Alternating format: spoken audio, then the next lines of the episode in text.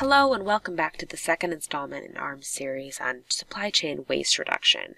I'm here again today with Tariq Khan, the Materials Manager of Perioperative Services for Montefiore Medical Center.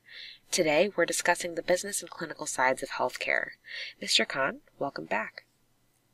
In our last webcast, you'd mentioned the clinical goals versus supply chain goals. Could you talk a little bit more about that and explain more about how having the right people, per se, in place is crucial? When you look at the dynamic relationship between the business side of healthcare and the clinical side of healthcare, a lot of times people on the outside think that we have very different agendas. And it's funny because being on the business side and trying to keep standardization efforts afloat and not that we're not open to new ideas, of course we are, but standardization as far as controlling our purchasing power, reducing our cost per case, it opens up the area for us to explore different things. And if you're not in it within healthcare, I have to say, when I first got involved within the supply chain side of healthcare, is when it really kind of expanded my mind.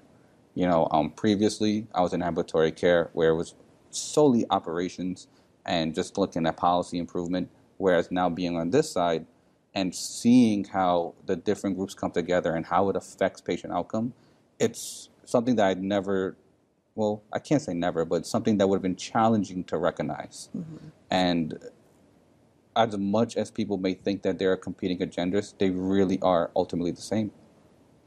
A physician will want to control the efficiency of how they're treating the patient, which means that they don't want exactly the bringbacks unless it's necessary. They want to make sure that whatever they can do surrounds quality, how well they treated their patient.